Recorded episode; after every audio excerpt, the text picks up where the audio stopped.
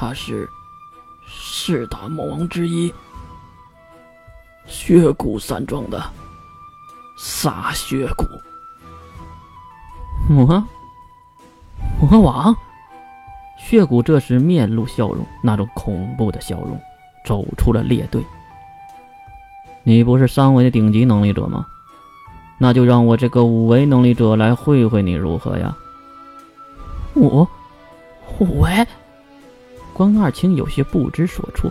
后面的老者马上喊道：“他只是个小孩子，不懂规矩，还请魔王大人、女王大人请勿责怪呀！”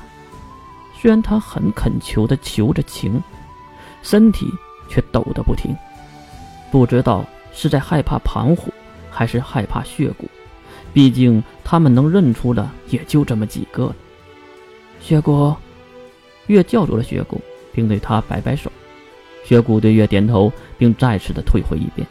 见魔王血骨对月言听计从，宫二清也是看向眼前的银发美少女月，不过眼神已经不是刚才的痴迷，而是取而代之的恐惧。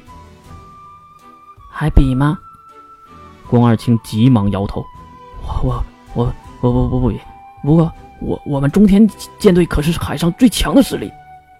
宫二清还是给自己壮着胆儿，虽然他相信自己中天的实力，但是害怕对方会在这里杀掉自己。既然不比试了，那就没办法把我娶回家了哟。啊！宫二清没听懂月话中的意思，再看月回头走向自己的座位，并坐了下去，然后看向一旁的金龙头。金龙头带着诡异的微笑出列，说出了早早就准备好的罪兆。你们没有进行任何的申请，就私自率领军队压境。我认为你们这个行为是宣战行为，并且你们前来的使者并不是来谈判，而是污言秽语的调戏我们的国王大人。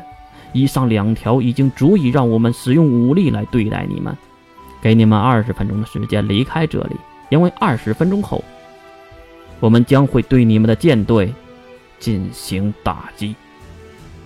哈，有点没反应过来的宫二清懵了，这个金龙头在说什么东西？不把自己当成人质，还放了自己，这不是有病吗？而后面的政客们可没懵。连忙拉起宫二清就往后面的地下入口跑，看他们逃跑的样子，还真是滑稽。一旁的人们也是对他发出了嘲笑的声音。这就是强大的底气。听到月的声音，大家都没再出声。金龙头，别让任何一艘船，任何一个中天的人，利用任何的方法离开这里。金龙头马上低头。行礼并进言：“回女王大人，我们天空、水下都有三层包围圈，而且还设置了结界，他们是跑不掉的。就算是空间移动，都行不通的。”月满意的点点头：“很不错。那雪谷、郑晓、庞虎出列。”庞虎马上化为一只黑色的短毛猫，落在了台阶之下。郑晓和血骨都出列，并半跪在月的面前。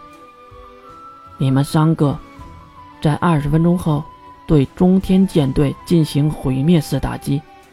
我不希望我们损失一兵一卒，我也不希望有任何一个喘气的东西从那片海域里逃出来。两人一猫一同点头，是女王大人。月又跟上了一句，带着开玩笑的语调：“谁杀的人越多，我就给谁奖励。”听到这话，两人一猫都来了兴趣。毕竟听月的口气也是在开玩笑，不像刚才那样的严肃。怎么个奖励法呀？血骨率先提问，月也是调皮的回答：“如果血骨你杀人最多。”我就把我的初吻给你，真的？你看看，四个人遇到这样的事儿，大脑都会短路。那么强的露西亚也是遇到逆风就短路，不过在场的人都知道，月的初吻早就没了，被自己的母亲残月都不知道亲了多少回了。君无戏言，当然是真的。这时，一旁的郑晓举手：“我可不想亲你啊！”月马上瞪向郑晓。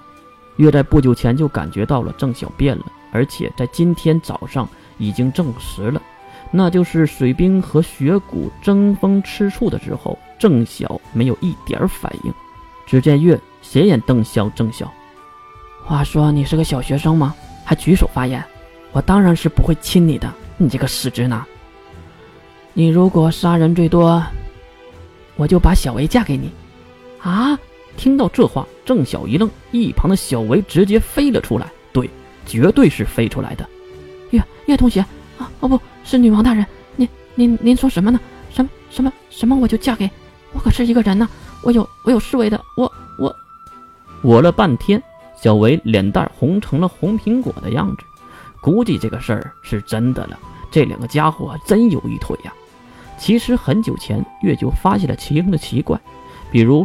郑晓和小维初次见面，月想辞退这个司机，而小维却保留了意见，还给说情。再有就是拍照留影的时候，他偷了影，小维也是让他保留合照。从那以后，月就知道小维这是一见钟情这个郑晓了。然后月就故意的让郑晓去保护维加斯一族人，也就是小维的家人。现在得到这个结果，也是理所应当的。